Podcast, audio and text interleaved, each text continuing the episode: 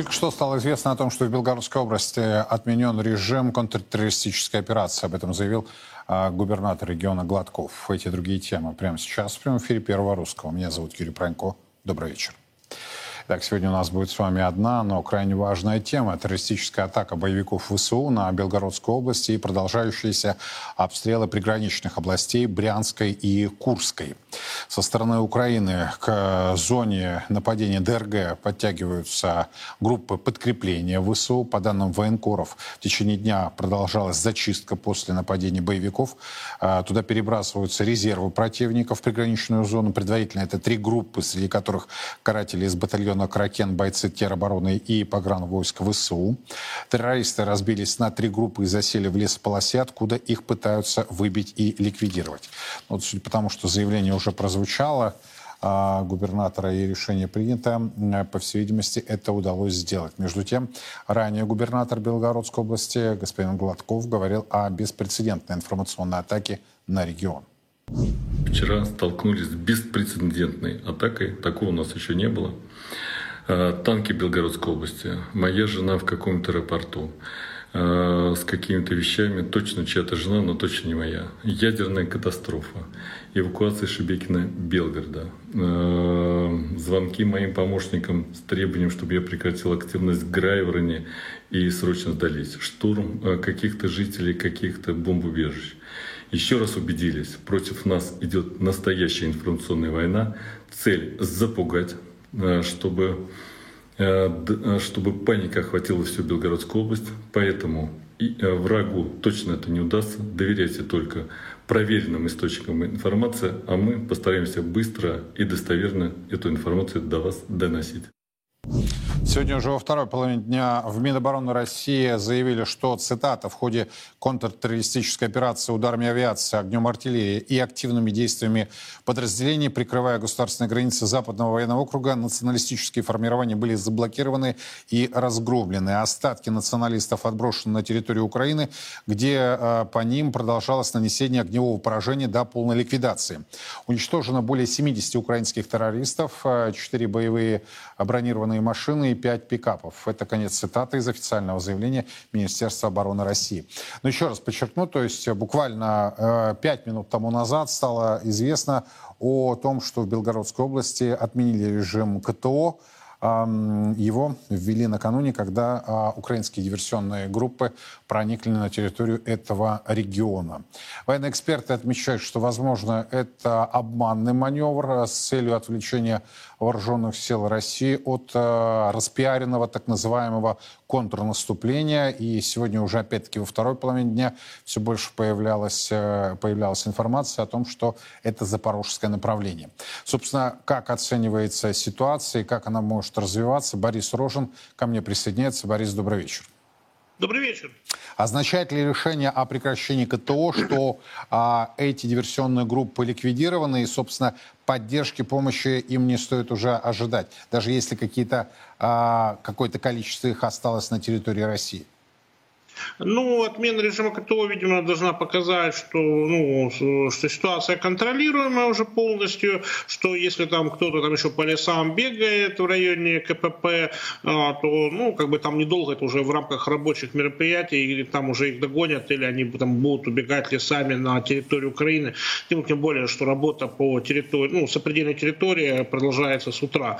А, ну, с моей точки зрения, режим КТО, ну, и в Белгородской, и в Брянской, и в других прифронтовых прифронтовых областях он должен быть как бы не, ну, не вводиться по факту таких э, вторжений, а потом отменяться после того, как оно отражено, а действовать вот именно на период сохранения такой угрозы, потому что противник сегодня и на других участках пытался осуществлять активность ДРГ, опять же, на территории Белгородской области, идут же обстрелы приграничных поселков в Брянской области, то есть и там также, мы помним, уже был один эпизод, когда вот так же забежали, получили, там убегали под огнем уже на территории территории Украины. То есть можно ожидать, что такие акции будут продолжаться, ну и, соответственно, не вводить же КТО каждый раз по факту такого набега и отменять потом после. По моей точки зрения, ну, разумнее было бы на время сохранения такой угрозы поддерживать режим КТО хотя бы ну, в приграничных районах Брянской и Белгородской областей для того, чтобы повышать уровень безопасности, контроля границы,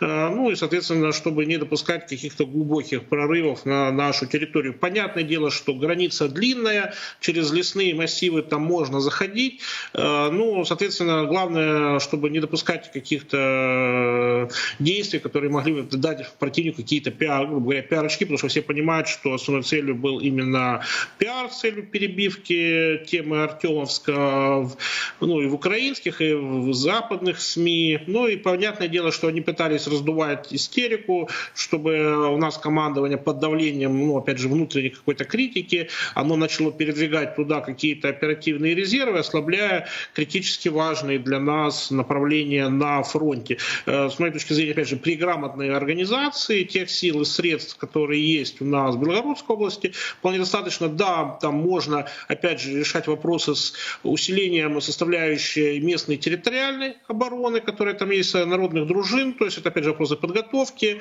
дополнительного вооружения, это усиление технического контроля границы, то есть установление ну, системы электронного наблюдения за критическими участками границы. А правильно есть, понятно, я понимаю, что сейчас это отсутствует?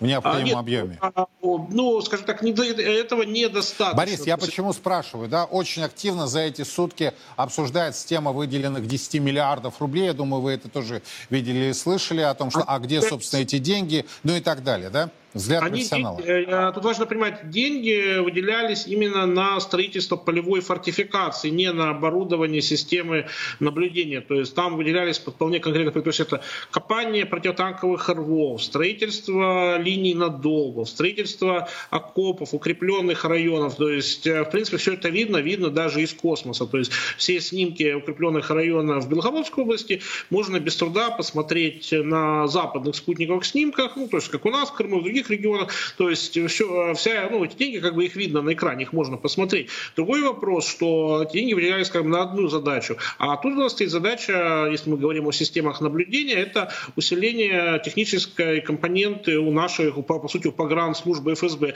Если у них системы наблюдения контроля границы есть, достаточно их, ну, судя по отзывам специалистов, этих, ну, людей, которые посвящены в эту тему, этих, э, скажем так, системы наблюдения недостаточно достаточно, то есть не хватает коптера, квадрокоптеров, то есть понятно, что если на фронте, ну, на, на, как минимум на части э, направлений уже есть определенное насыщение в наших боевых порядках различными дронами, то есть по сравнению с годом ранее ситуация сейчас она просто несравнима за счет усилий государства, усилий волонтеров, многие участки сейчас закрыты дронами и, и собираемые у нас, и покупаемыми за границей, да, есть дроны, безусловно, и в Белгородской области, и мы видим по кадрам, которые представлены Минобороны, дроны там тоже есть. И, безусловно, количество дронов надо увеличивать.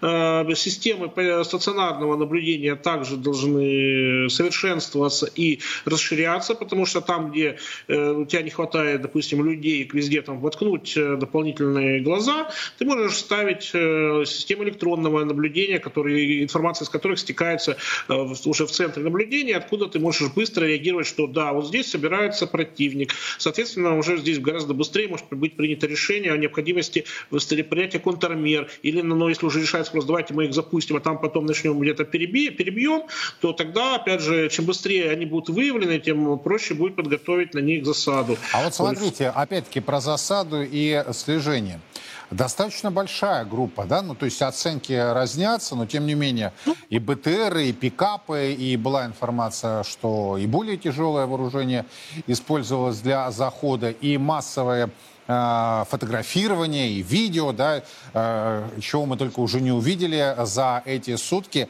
Я вам задам почти философский, Борис, вопрос. Как так получилось, что на второй год специальной военной операции это стало возможным? А, ну, во-первых, мы, ситуация уже не новая, потому что мы видели нечто такое было в Брянской области, когда в приграничное село забежали вот эти тикток-войска, там пофоткались, потом под огнем убежали. Опять же, почему это происходит? Потому что ну, было принято решение оставить э, северные районы Сумской, Черниговской и Харьковской области. Соответственно, пока там стояли наши войска, естественно, никакие возможности осуществлять набеги ДРГ э, на территории противника, ну, на, с территории противника на нашу территорию как бы не было. Если мы отошли на свою границу и оставили территорию, соответственно, противник там не будет сидеть смотреть, а будет пытаться как минимум обстреливать или осуществлять различные вот подобного рода, ну, больше пиар-эффекты, потому что там просто нет сил для более каких-то, ну, для решения более крупных задач, грубо говоря, там Харьковская группировка, допустим, это где-то около 25 тысяч человек, ну и Сумская там около 20 тысяч на всю там северную часть области. Этого для решения, конечно, задач там недостаточно, учитывая, что там часть вообще территориальная оборона. Вот. А, соответственно, они будут продолжать такие действовать. То есть они, ну, и по известным документам, тоже ОТГ Сумы, известно, что существенная часть тех мероприятий, которые они проводят на границе, в том числе пропаганда, направленная на Белгородскую область, они служат целям дезинформации. То есть там за командование группировки ставят им прежде всего дезинформационные задачи, связанные с такими действиями. Поэтому, понимая цели, задачи, соответственно, что мы можем делать? Если у нас нет сейчас военных сил или военного желания занимать северные районы этих областей, а, то, соответственно, необходимо усиливать контроль границы, чтобы в случае таких действий Э, эффектив, быстро и эффективно уничтожает желающих э, принимать в этих действиях участие, и также поражать э, силы поддержки, которые используются для прикрытия таких набегов. Важно же отметить, что да, где-то ротная, ротная группа, усиленная бронетехникой, а, вторглась на территорию, но при этом же она поддерживалась артиллерией, там по разным данным одна гаубица противника была повреждена или уничтожена в ходе контрбатарейного огня. А, использовались различные беспилотники, несколько из которых были сбиты над территорией Белгородской области, которые обеспечивали противника разведкой и помогали корректировать огонь. То есть э, это была более комплексная операция, чем просто набег, естественно, Но, группы. Опять тогда возникает вопрос. Э, мы перешли э, опять-таки, вы меня поправьте, если не прав, да, мы перешли в роль такого ведомого организма, да, а не ведущего. То есть мы ну, вели до определенного момента, потом мы перешли в глухую оборону. Я сейчас не даю оценку этим решениям, да, а, ну, соразмерности этих решений и так далее. Я просто хочу с вашей помощью понять. То есть мы перешли теперь, нас ведут, и мы реагируем. Почему а, мы тогда не можем перейти в другой режим? Э, если мы говорим о границах э, той же, допустим, Брянской или большей части Белгородской области, то э, наши войска были отведены с северных районов Сумской и Черниговской области еще, я напомню, в конце марта, начале апреля 2022 года. Это раз. То есть как бы там мы о какой-то оперативно-стратегической активности мы на этих направлениях не предпринимаем. Но это не значит, что мы там сидим в глухой обороне и ждем, пока ударят. Во-первых, по территории Сумской и Черниговской областей регулярно наносятся ракетно-бомбовые удары. А, в частности, с, последней, ну, с весны идет активная обработка позиций противника, ну, скоплений корректируемыми авиабомбами, в том числе новыми, которые вот э, недавно стали поступать. Также э, наши диверсионно-разведывательные группы также переходят границу и также действуют на территории противника. Но об этом мы не сообщаем. Я имею в виду медиа. Борис, опять-таки, а, к вашему, к вашей стати, да, к вашему высказыванию, мы имеем э, медийную, в том числе, составляющую, да, и э, угу. все действия, которые э, не мои слова, а слова французских журналистов по поводу Зеленского и гастроли его цирка Шапито, да, э, сводятся именно к таким медийным, э, резонансным моментам. Ну да, у них существенную часть играет именно медийная составляющая, что видно и по, ну, и по внутренним документам. Ну и, собственно, и задача перебить Артемовск, она была настолько очевидна, что это все понимают, зачем это делается, даже с той стороны. Они всячески молчат на счет Артемовска и всячески пытаются глушить все каналы э, событиями на границе Белгородской области. Это понятно. А у нас ситуация какая, что у нас, допустим, зашла группа в Сумскую область, уничтожила 11 человек личного состава противника на их территории, несколько автомашин. Зашла спокойно, без, э, ликвидировала силы противника, без помех вышла. Но нас это сильно не пиарит, потому что это воспринимается просто как рутинная боевая работа на территории противника. То есть у нас из этого не делают там культ, что вот у нас группа зашла, там пошумела в Сумской области и ушла. То есть для нас это воспринимается, то есть мы ну, как бы на это смотрят военные с точки зрения результата. То есть вот мы, группа зашла, потерь не имела, противнику нанесен ущерб, вот все молодцы. То есть а задача, что давайте из этого раздуем какой-то информационный культ, как бы такой, видимо, задачи просто в принципе не стояла или и не стоит. То есть надо ли э, такие действия подсвечивать э, в СМИ? Ну, с моей точки зрения, активную работу на территории противника надо, конечно, показывать. Это с точки зрения повышения морального духа у нас и снижения морального духа у них. Это, безусловно, необходимо. Такая, такая работа ведется, что-то что нам показывают, что всплывает вот в Телеграме там, или в других соцсетях, э, где инсайдерские каналы или военные источники, когда им разрешают что-то рассекретить, публиковать, они это показывают. Это, надо понимать, это часть реальной боевой работы, э, которая ведется, и часть ее... То есть мы вспомним, что в начале войны Министерство обороны вообще не показывало данные объективного контроля. То есть там многие тогда журналисты, блогеры говорили, что давайте показывать. Вот спустя год сейчас с данными объективного контроля там можно с утра до вечера обмазываться, удары там публикуются в огромных количествах. То есть э, сейчас уже никто сильно даже и не считает это количество видео с уничтоженной техникой каждый день в огромных количествах. По большому есть, счету нас... никто уже и не замечает. Да, соглашусь.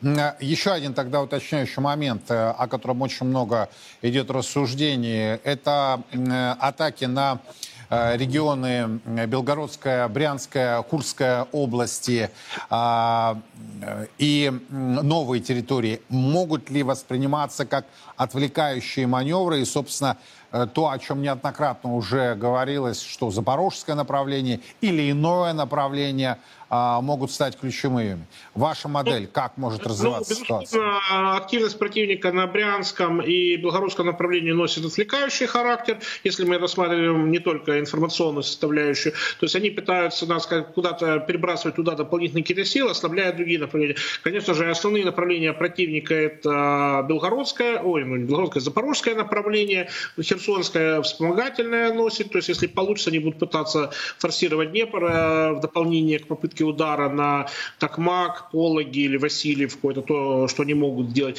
Либо же это южнодонецкое направление, то есть район Угледара, целью попытки удара на Волноваху или в обход там, Мелитополя с востока. Это то, что они могут планировать. А, ну, и запорожское направление, оно как бы оценится как основное. Ну, как альтернатива, у них есть э, варианты попытки удара на Сватовском направлении, либо в направлении э, Лисичанской Северодонецкой агломерации, либо возобновление попыток перерезать трассу трассу Сватово-Кременная, что они пытались сделать большую часть осени и зимы, что у них не получилось. То есть э, я бы ждал вот именно в порядке возраст... ну, убывания, то есть в первую очередь это, конечно, Запорожско-Херсонский участок, э, ну, потом дальше Волноваха, ну и третье это Сватово, Кременная, то есть где-то там. Наступление на Донецке э, возможное, оно, скорее всего, если и будет, то оно будет скорее носить отвлекающий, опять же, характер, потому что, ну, да, какие бы силы там не применять на Донецком направлении, там все равно все упирается упирается в сплошную индустриальную застройку, дом, города, поселки, то есть там э, развернуться там особенно негде, то есть туда куда-то сунешься, сразу это и у нас проблема, и у них проблема, там тяжело наступать, потому что э, местность, она не благоприятствует. То есть какая-то активность может быть, но это не будет, вряд ли это будет какой-то глобальный удар. А вот Запорожье, как раз оно в этом плане наиболее благоприятно для применения больших масс бронетехники, тем более сейчас уже земля в целом подсохла, хотя еще не везде. Вот под Артемовском сейчас, кстати, вот опять дожди начались, сейчас землю там на недельку опять развезет, и будет трудно кому-то там куда-то э, серьезно продвигаться. Но вот Запорожье, оно в этом плане уже почти готово с погодной точки зрения, то есть и тут скорее идут э, такие маневры генштабов, плюс противник пытается накопить какие-то дополнительные силы и постоянно клянчит вот именно технику и ресурсы для усиления вот э, своих ну, атакующих группировок, которые в дело еще не вводились, которые на Артемовском направлении не участвуют, участвовали, то есть все стратегические резервы противник придерживает. Ну а наши, то, что уже можно достать, пытаются вот доставать ракетами и бомбами, то, что к фронту выдвигаются. А, спасибо большое. Борис Рожин был у нас на прямой связи. Обсуждали не только ситуацию вокруг Белгородской области, но и э, неоднократно объявленное контрнаступление боевиков ВСУ. Замглавы Совета Безопасности России Дмитрий Медведев сегодня заявил, что, цитата, «более вероятным становится сценарий и того, что принято называть ядерным апокалипсисом». Чем больше оружия будет поставляться Украине, тем в большей опасности будет мир. И чем более разрушительным является это оружие, тем более вероятным становится сценарий того, что принято называть ядерным апокалипсисом. Ну вот это заявление Дмитрий Анатольевич сделал чуть ранее, а сегодня он также высказался, я бы сказал, очень коротко, но емко по поводу э, террористов, которые атакуют э, старые или новые российские территории. Давайте мы коротко послушаем его и затем проанализируем это с очередным нашим экспертом. Что касается этих отморозков, я их иначе назвать не могу, то можно по-разному их характеризовать. Вопрос только в том, что с ними делать. Их нужно просто как крыс уничтожать и даже в плен не брать. Но для тех, кто присоединился к нашей аудитории, напомню, что буквально в, за минуту до начала прямого эфира на Царьграде стало известно, что режим КТО в Белгородской области, который был введен накануне, а, а, отменен. Об этом а, заявили местные власти, в частности губернатор Вячеслав Гладков, в Минобороны отчитались о ликвидации диверсионных групп, которые атаковали российскую территорию. Алексей Живов ко мне присоединяется. Алексей, здравствуйте. Да, добрый вечер. На ваш взгляд, какие выводы можно сделать из произошедшего? Выводы, э, выводов можно сделать очень много. В Белгородской области их надо было сделать несколько месяцев назад, когда впервые э, значит, э, сотрудники вооруженных сил Украины э, вторглись на территорию Белгородской области, безнаказанно ушли. Вот почему с тех пор не были сделаны никакие выводы, вот это большой вопрос. В первую очередь необходимо укреплять государственную границу, необходимо а, значит, э, ставить на нее большее количество людей.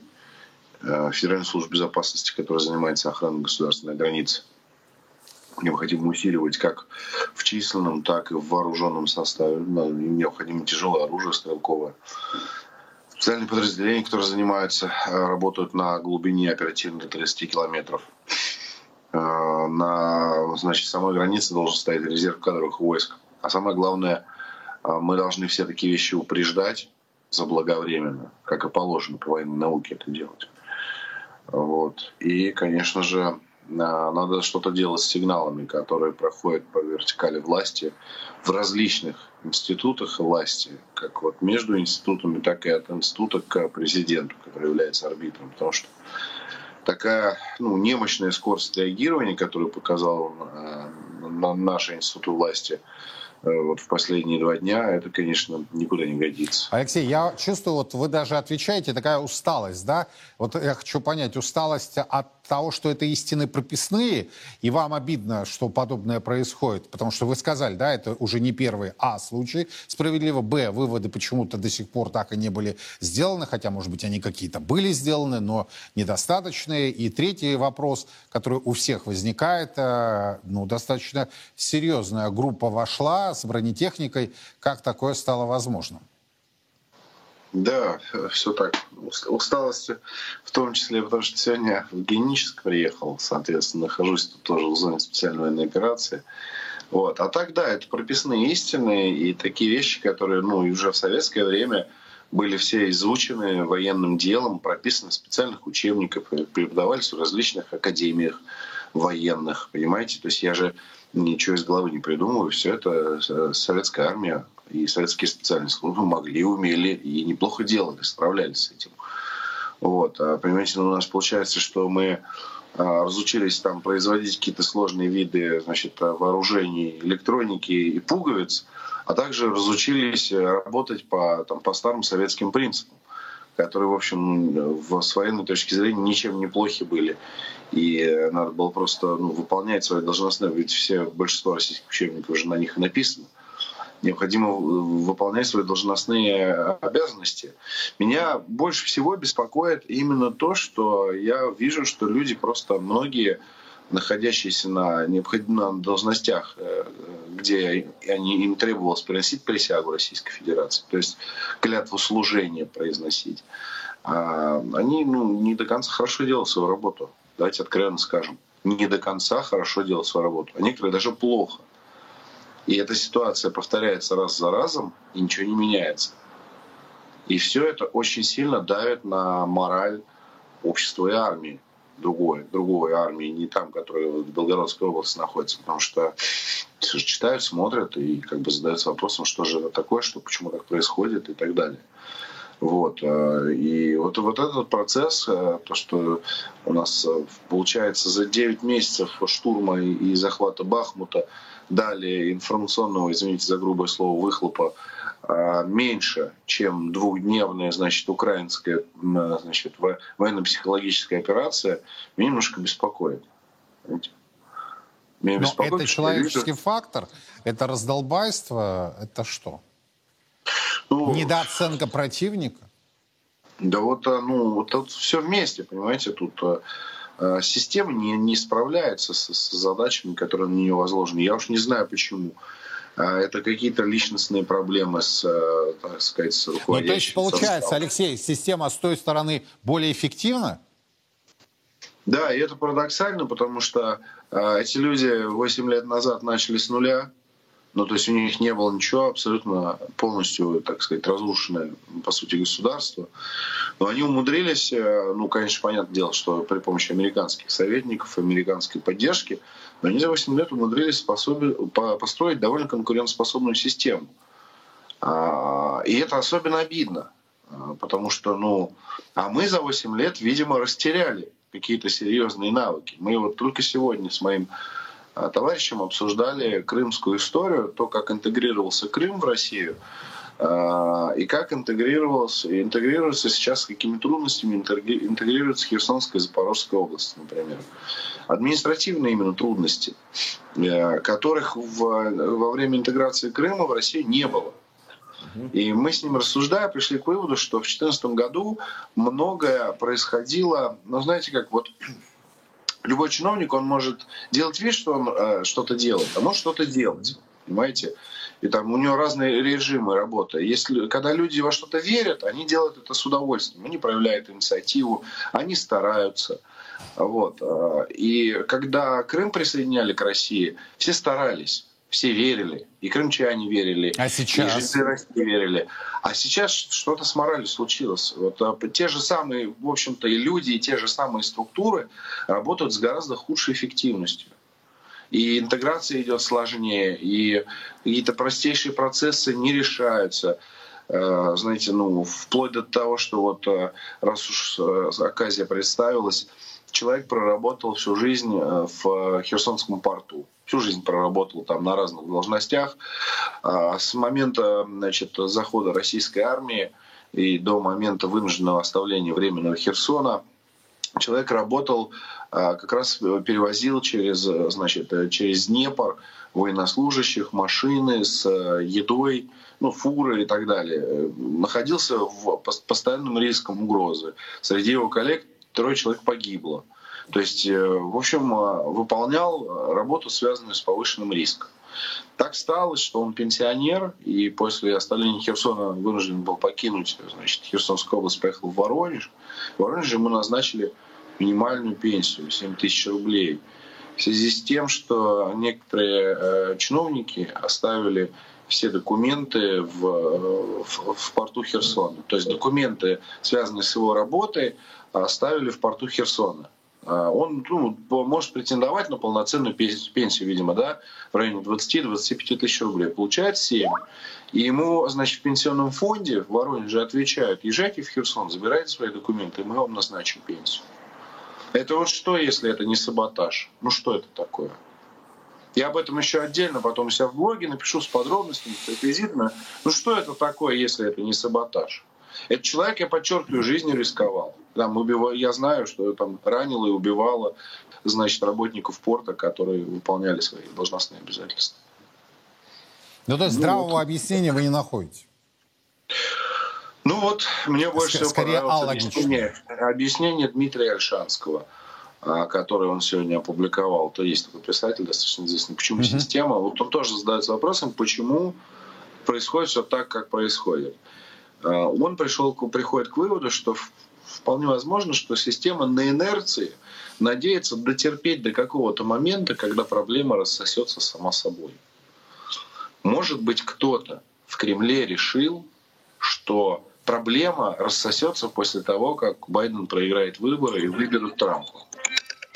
Понимаете? Может быть, кто-то решил, и они этой идеи держатся. А зачем ну, напрягаться, дергаться как-то, интенсивно работать, если оно ну, само сейчас рассосется? Вот еще чуть-чуть.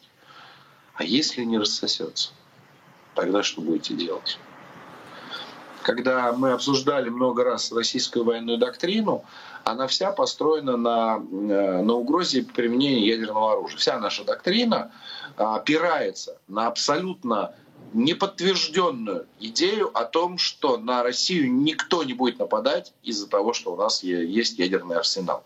Вот просто кто-то где-то сидел... Но Медведев вы... сегодня сказал о том, что мы ближе к сценарию ядерного апокалипсиса. Я ну цитирую, ну, это ну прямая что? речь.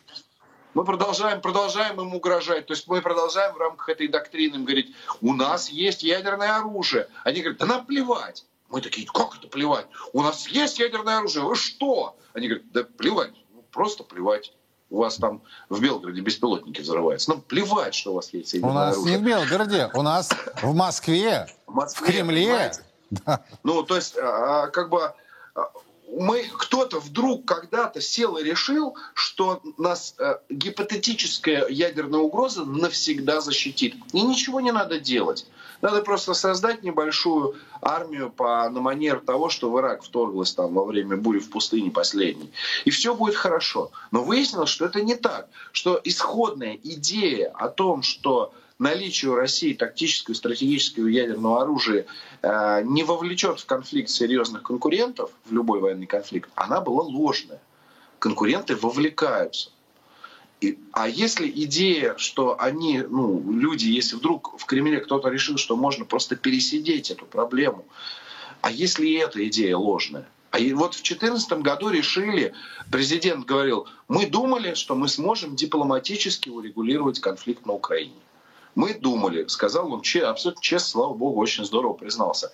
А я вот в 2014-2015 году с каждой трибуны кричал, что укрепление неонацистского режима в Киеве приведет нас к проливанию огромной крови. И каждый год его усиления а, чреват для нас большой войной. За что я, в общем, а, в свое время был отлучен, как говорится, от, от всего. И не один я за эти слова был отлучен. Понимаете? И я тогда говорил, а что если у вас не получится? урегулировать э, украинский конфликт дипломатическим путем. Теперь мы знаем, что если. Вот у нас 22-23 годы показали. Давайте, давайте мы еще разок попробуем проверить неподтвержденные идеи, гипотезы. Или все-таки мы уже сделаем то, что мы хорошо умеем делать.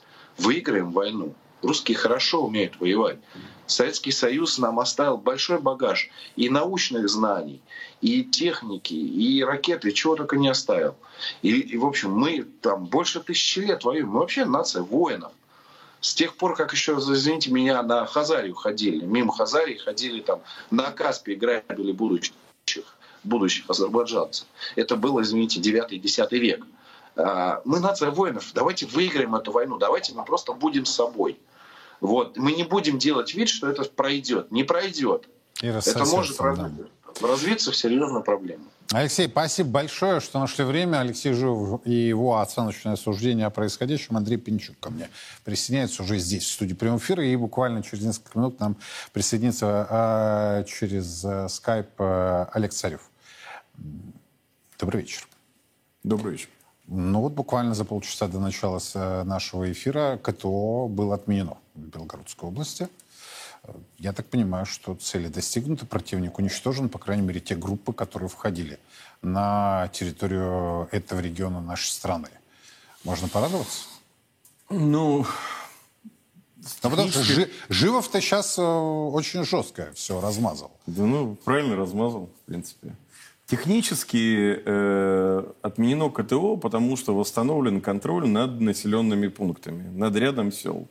И э, с технической точки зрения, значит, те э, украинские преступники, которые захватили контроль над частью там, сел, там, они либо уничтожены, либо вышли на сопредельную территорию. Но тут какая история? На этой сопредельной территории накоплены значительные ресурсы – батальона «Кракен», там ряда других подразделений ГУР. Туда подтянута бронетехника. Там оттуда, кстати, оттуда вылетают те самые э, беспилотники, которые, в частности, вот вчера там по Белгороду наносили удары. И там ничего не уничтожено, насколько мне известно.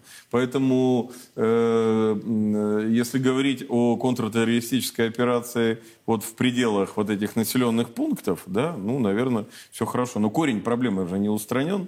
Вот, поэтому... По причине? Ну, как причины? Потому что э, в таком случае нужно полностью пере... Вот смотрите, просто чтобы вы понимали ситуацию. Да. Как э, видится сейчас вот вся эта история с э, Белгородом, с ДРГ, э, с военной точки зрения? Как она интерпретируется? Значит, э, мы взяли Бахмут, один из первых мотивов, но не единственный. Это надо понимать. Это отвлечение информационного внимания от Бахмута. Им это удалось, ну так, объективно. Но есть более важные, более предметные значит, задачи. Э, такое вот рассредоточенное, а они вытянуты вдоль границы, сейчас вот силы украинские, оно требует э, реакции крупными военными соединениями, не силами там МВД, пограничников, там, у нас же, вы знаете, что у нас нет пограничных войск сейчас. У нас после известной реформы пограничной, пограничных войск у нас э, оперативный режим охраны границ. Вот. И тогда возникает вопрос, откуда эти силы должны взять? Вот у нас сейчас все мощные ресурсы, большие, они в той или иной степени сосредоточены вдоль э, линии боевого соприкосновения. Ждем этого контрнаступа для того, чтобы его отразить и, соответственно, попытаться на их плечах самим уйти в наступление, уйти вперед. Вот. Э, задача подобных акций, вторая вот после того, чтобы отвлечь от Бахмута, uh-huh. это э, спровоцировать и зафиксировать э, значит, отход крупных армейских соединений, которые начнут значит, э, боевые действия, удары, нанесение э, ударов э, с этими армейскими, с этими подразделениями спецназа, там в основном военное разве... подразделение военной разведки. Мы привыкли, что Кракен это ответвление от Азова, но они давно уже являются кадровым подразделением ГУРа украинского оголить точку и значит, э, скоординированно нанести удар и войти на этом направлении. Наши военные это тоже понимают, ну и исходит из того, что ну, у военного задача это линия боевого соприкосновения, а там за спиной есть кто-то другой. Это Росгвардия, ФСБ, МВД и кто-то еще. Но у нас так устроена э, система силовых структур. У всех что-то есть. Своя авиация, там, танки, бронетехника. Но... Э, так... Симфонии нет? А? Симфонии? Нет, дело не в этом. Э, то есть, вот представьте себе, э, подразделение спецназа ФСБ региональное, оно небольшое, несколько десятков человек. Они заточены под то, чтобы задерживать террористов, задерживать там экстремистов каких-то. Задача Росгвардии это силовое сопровождение работы полиции в первую очередь. Да?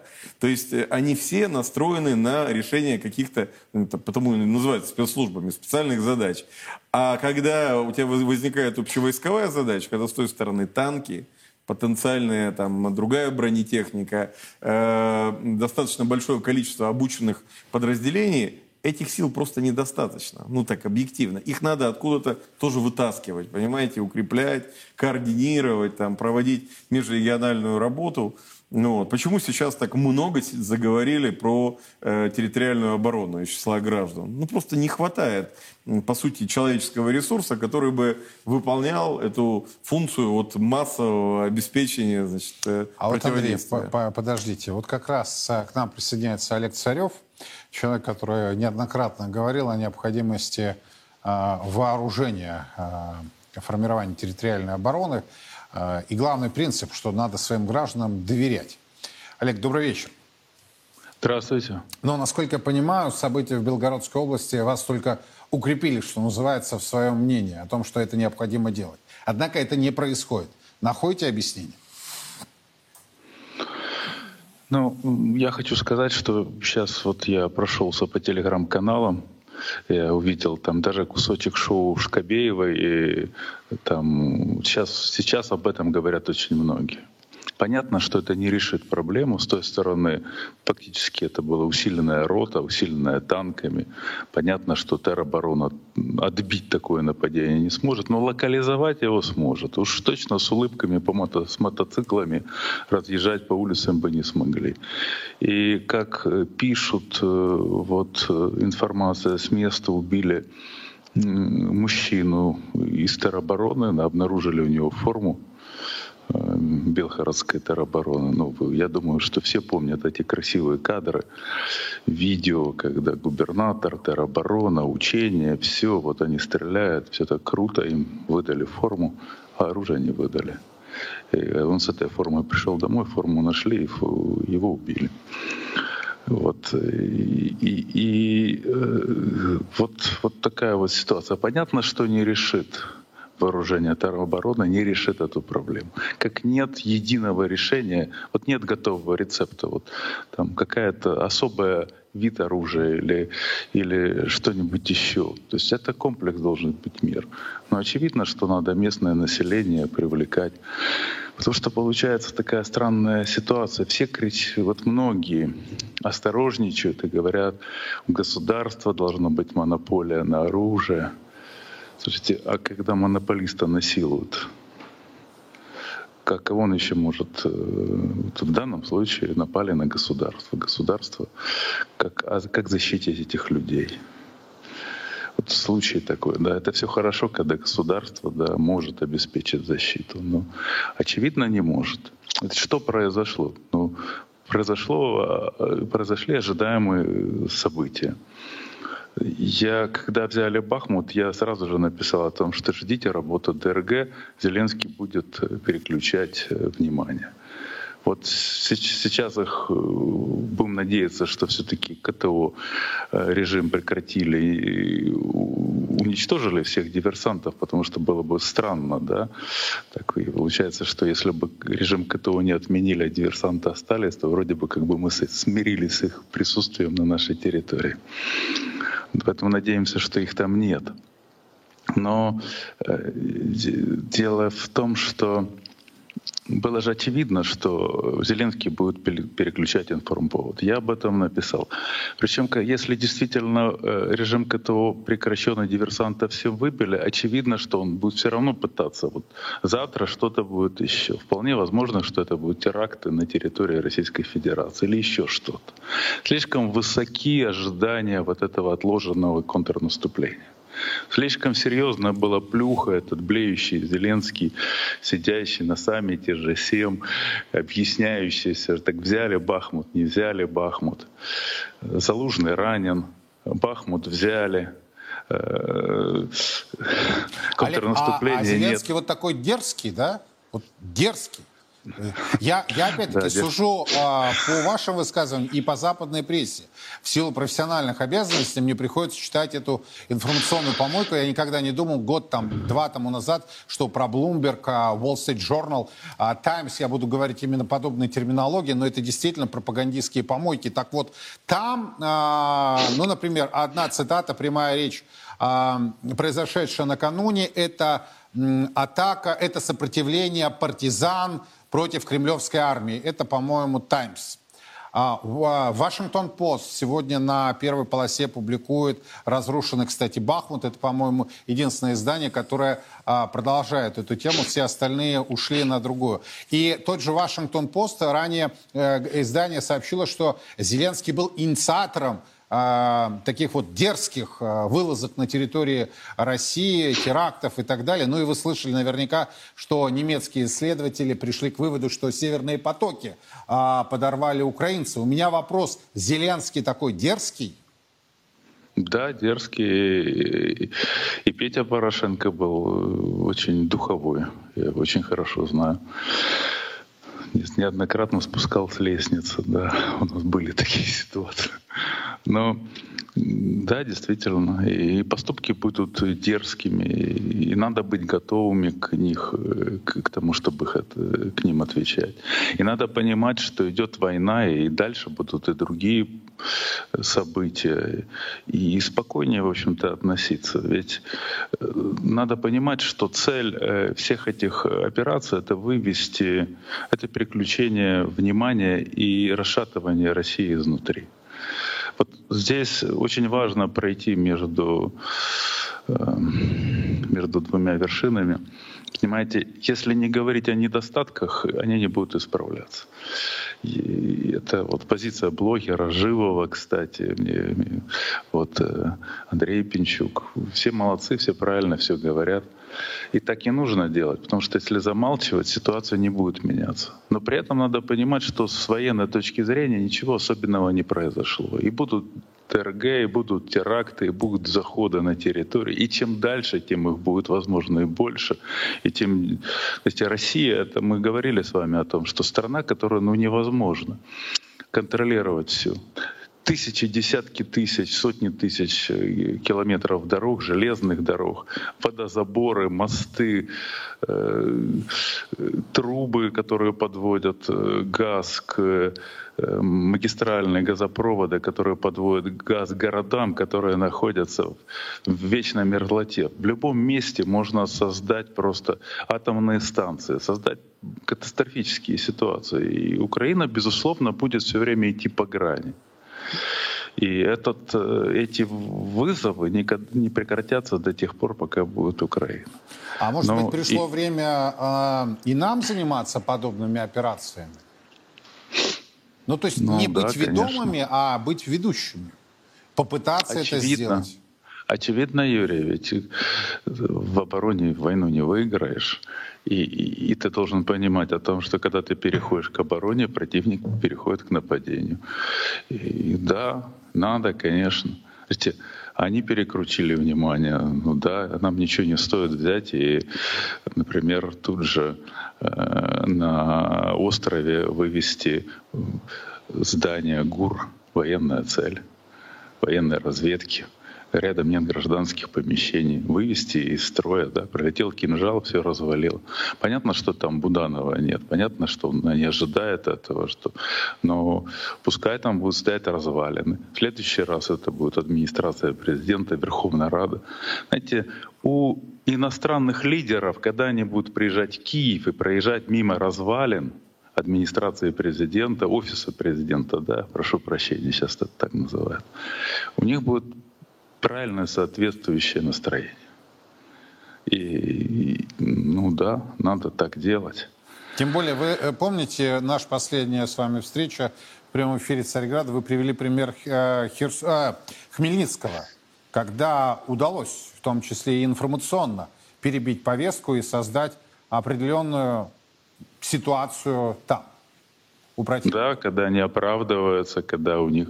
Эти ситуация меняется. Вот да, если смотреть украинское телевидение, 70% о том, что они побеждают. 30% о том, как они будут великолепно жить, когда они победят, как они будут делить наши золотовалютные запасы, как прихватят часть российской территории, как к ним потекут зарубежные инвестиции, и как будет замечательно. Вот на этом у них э, держится вот, вот э, то, что и наступают, не сдаются, и, и, и вообще страна держится. Но в этом, э, знаете, как говорят, вот я многократно занимался выборами, я никогда не доводил не доводил цифры поддержки до очень высоких, потому что за высоким, за очарованием идет э, разочарование, причем очень сильно. И, и здесь э, точно так же. Стоит только остановиться, стоит только чуть-чуть Зеленскому оступиться. И вот он сейчас балансирует вот на, вот на этой грани. Вот да, там хорошо, да, он отложил ситуацию. Вот Белгород, да, затмил Бахмут. Но будет завтрашний день, а потом будет послезавтрашний день, а потом будет еще день, и надо будет новые новые победы, а их надо, они, знаете, как доза у наркомана, она все время должна быть больше, а если нет, идет разочарование. И это разочарование будет обвалено. И тогда будут ему задавать вопросы, а зачем это все. И это очень быстро, это вот буквально знаете, в Украине такое бывает. Вот, вот сегодня все хорошо, а завтра президент дает команду, а их перестают выполнять. А, а что бы он ни сказал, если сегодня он говорит глупости, и все ему аплодируют и говорят «молодец», а, а завтра поменялась ситуация, он говорит умные вещи, но все смеются и улыбаются и говорят «дурак, да надоел, да уходи». И, и вот так вот происходит. Я понял. И здесь, и здесь для нас очень важно, для нас очень важно работать только не, не только на фронте, работать медийно. И, и самое главное, вот понимать о том, что идет война, и вот то, что сейчас происходило в Белгороде, с военной точки зрения, это, конечно же, очень важно. И, конечно же, Россия должна сделать выводы, и тероборона, и, и, и, и не только выводы. Вот, вот еще такой момент, вот мы о нем не говорили. Вот почему происходят эти вещи в Брянской, Белгородской области? Потому что на границе стоят э, исключительно пограничники. Андрей вот правильно все рассказал о том, что погранвойск нет, стоят пограничники. А почему нет военных? А, и тут начинают телеграм-каналы писать, вот, потратили в Белгороде 10 миллиардов на засечную черту, на линию обороны. А как же ж так? Куда закопали деньги, украли? Где же эти военные? Где же эта линия обороны? Да дело в том, что ну, было ведь очевидно, что мы получим вот то, что мы получаем. Почему? Потому что линия обороны гораздо глубже. Диверсанты туда не доходят. Ни в Брянске, ни в Белгороде. Они не доходят до этой линии. Они с военными не сталкиваются. Они столкнулись только с пограничниками и все. А почему эта линия находится не на границе? Ведь логично было бы ее располагать прямо на границе, вот как это есть черта между Южной и Северной Кореей. Вот она проходит конкрет, по конкретной линии. Вот. Она не, не проходит там, одни отступили от нее туда, другие туда. Она проходит, вот она, вот. И там уже нет вооруженных сил. Сейчас говорят о том, что серую зону давайте сделать на российской территории, потому что не сделали на украинской. Но почему ее не сделали на украинской? Одна причина был, была такая, что для военных э, нужно время. Вот вторглись на российскую территорию. Знаете, ну нельзя быть все время сидеть в окопе с ружьем на перевес. Да? Вот пока они проехали эти 10 километров, а, а, об этом узнали, все войска рассредоточились, вывелись на позицию, в пушки зарядили снаряды и стреляют. Да? Вот, вот есть время. Но вторая, вторая причина, я не знаю, возможно, даже более реальна. Но злые языки говорят более реально.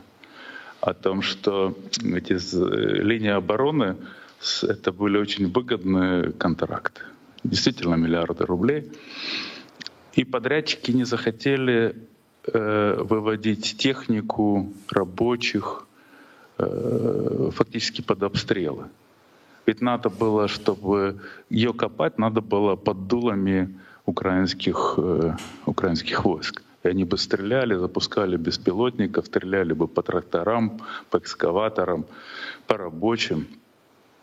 Но надо было понимать о том, что если мы пошли на вариант, что мы э, линию обороны сдвигаем вовнутрь, то все люди, которые находятся между линией обороны и границей, это заложники — их надо либо вооружать, либо переселять, либо непонятно что делать. В общем, надо сейчас, наверное, их переселят, да, вот скорее всего. Но вот если их переселят, на ВСУ подойдет ближе. И мы фактически что мы выгадали? Мы выгадали то, что наши строители на момент постройки этой линии находились не под ударом. Понимаете, э, мы как-то действуем э, ситуативно, не делая прогноз на шаг вперед. Поэтому. Еще раз говорю о том, что после сдачи Бахмута было очевидно о том, что начнется что-нибудь где-нибудь. Ожидали контрнаступления, пока не готовы. Значит, работа ДРГ. Я, кстати, считал, что будет ДРГ. После того, когда линию обороны сдвинули вовнутрь наших территорий, было понятно, что люди, которые, получается, до этой линии, это заложники. Опять-таки это было очевидно. Поэтому ничего необычного не происходит. Все это легко предсказывалось. Да, Олег, спасибо огромное. Олег Царев был у нас на прямой связи. Собственно, остается несколько минут. Э, здесь Андрей Пинчук. Как-то все грустно. Ну, Никто не эмоции- обещал веселья. Да, у нас же не цирк, у нас довольно тяжелая, непростая и военная, и связанная с военной обстановка, поэтому тут надо Андрей, ну заметьте, вот все, что вы говорили, коллеги, да, а, в общем-то, не Ньютон, э, не, не, не, не нечто такое, да, Абсолютно. не бетон, не- Ньюона, к- к- когда ты думаешь, что а, Ньютона, когда ты думаешь, ну вот это неожиданно, это неожиданно, это неожиданно. да? Все предсказано, все предвиделось. Все проблемы, которые у нас за время СВО возникали, мы, тут некоторые хватаются за голову, но у нас там ряд генералов, военных экспертов предупреждали годами до этого, что именно вот такая ситуация, что у нас не предупреждали о том, что у нас впереди Харьковское наступление, и там сосредотачиваются силы, предупреждали. Э, Про ДРГ тоже ситуация достаточно очевидная. Вы поймите, вот, э, вот если есть повозка, вот, и вот в повозке, знаете, есть такие восьмерочками, иксами э, колеса, вот, э, она не может прямо ехать, она вот, вот так вот всегда будет ездить. Вот мы хотим, чтобы наша повозка начала ездить прямо. Понимаете? Ну, с моей точки зрения, надо поменять какие-нибудь колеса у нее. То есть э, у нас проблема в том, что э, система, она вот на, вот на такое вот движение заточена. Вот. А у нас э, время скоростных, быстрых решений, однозначных, понятных, четких, недвусмысленных, не договорниковых, не каких-то еще. Это очень тяжело для некоторых осознать это. Вот поэтому эти проблемы Опять-таки возникают. контракты же, да? Вот. Да много Серьезные чего. деньги. Много чего. Правильно говорю? Ну, Царев, ну все верно же сказал. Э, Вы прокопали линию, а у вас за этой линией оста- остались люди. И там не полтора пограничника, да? Ну и возникает вопрос, не, это же просто ну, сладкая цель такая, да? Вот. Понятно, что э, сейчас что-то должно быть пересмотрено. Но опять же, скорее всего, будет принято какое-то одно решение. Переселение это решение? Нет, мы просто, значит, подарили фактически кусок земли э, каким-то людям. И э, тероборона тоже сама по себе не решение. Это вот когда у вас есть картина из пазлов, вы ка- каждый пазл берете и говорите, вот решение. А это не так работает. Пазлы должны, ну, как бы между собой взаимодействовать, да? И людям Вот нельзя это я и называю симфонией. Конечно, и люди, Разные не, люди не, должны, да. не должны сидеть с этими автоматами, да, ну потому что танк подъехал и разнес, какие там автоматы. Там должны быть отряды, которые как-то передвигаются, должна быть разведка, там аэроразведка. Это я сейчас не говорю про нашу ну, э, стратегическую разведку, которая должна была получать информацию из штабов противника и говорить, у вас там ДРГ собираются присылать, и ну раз, тут на готове все уже Тут ждут. уже пикапы и БТРы стоят у ваших да. границ. Ну, это же, то- это же тоже вопросы. Кто-то же должен эти вопросы когда-то задать. Да? На эти вопросы есть ответы. Да, почему там не, не проводится, вот вы говорите ДРГ, почему у нас э, спецназовцы военные, которые должны были этими ДРГ заниматься, почему они гибнут э, на линии боевого соприкосновения, а не в тылу противника? И очень высоко, подготовленные, очень уважаемые люди, на самом деле. Но это же политические решения в первую очередь, понимаете? Это же грязная работа какая-то такая. сказ- сказ- Что, мы тоже будем террористами? Ну, люди не хотят. Люди хотят комфортно жить, там, вкусно есть, спать в хороших домах, к сожалению. Понимаете? Но для того, чтобы вкусно есть, в хороших домах э, проживать и так далее, надо обеспечить безопасность. Я вот с огромным уважением отношусь к специальным службам. Это для кого не секрет. И это мое оценочное суждение, я его никому не навязываю, однако считаю, что вот в нынешней ситуации а, специальные службы должны а, получить дополнительную интеллектуальную и финансовую поддержку. Для кого не секрет, что 90% работы этих служб – это интеллектуальная работа. Называйте ее по-разному. Разведка, контрразведка, как угодно. Это интеллектуально. Работа мозгами. И только 10% это обеспечение физического, скажем так, взаимодействия. Так вот, э, на мой взгляд, я могу, может быть, ошибаться, но пришло время, что называется, впустить молодую, новую а, поросль в том числе в специальные службы. Я не хочу приводить примеры из зарубежного опыта, хотя, я думаю, вы прекрасно знаете, есть одна страна, у которой есть очень мощная служба внутренней разведки, называется она Шабак. А, это очень серьезная структура. Все знают про Моссад, но мало кто знает про Шабак. А еще есть военная разведка и так далее и тому подобное. Понятно, что Россия не Израиль. Понятно, что разные ситуации. Однако я уже не первый день и не первую неделю привожу примеры. Перезапуск израильской экономики на высокотехнологичное развитие произошел, вы не поверите, из-за санкций. В 60-е годы против Израиля были введены санкции Франции. И тогда военно-промышленный комплекс Израиля не просто заработал, на него была сделана ставка, параллельно развивались и гражданские, э, продукция гражданского назначения. Ну, а пред специальные службы этой страны написана масса романов, снята масса фильмов. Но спецслужбы это не Джеймс Бонд. Спецслужбы это люди, о которых мы с вами не должны знать. Мы их не должны видеть. И они работают в очень, очень аккуратно, ювелирно. И когда мы говорим, что у нас отсутствует симфония, меня это озадачивает. Андрей, спасибо огромное. Я искренне надеюсь, что из тех э, событий, которые происходят, и, как сегодня было отмечено, будут еще происходить, будут сделаны необходимые выводы. Я не хотел бы, э, чтобы мои эксперты сегодняшние были правы. Десять поселков фактически уже отселено, да, э, на территории вот этих российских регионов, конкретно Белгородской области. Это все? То есть э, так называемая серая зона переходит на территорию старой России? Много вопросов. Я не специалист. Я журналист, который анализирует то, что происходит. Искренне надеюсь, что те, кто принимает решения, осознают всю сложи... сложность сложившейся ситуации. На сегодня это все. Мы продолжаем следить внимательно за развитием событий. Подробности в наших эфирах и на официальном сайте. Меня зовут Юрий Пронько. До завтра.